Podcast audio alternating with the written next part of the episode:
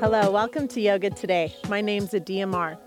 This hip flow class is going to be a powerful, invigorating sequence of standing poses that will prepare your hips for Vishwamitrasana.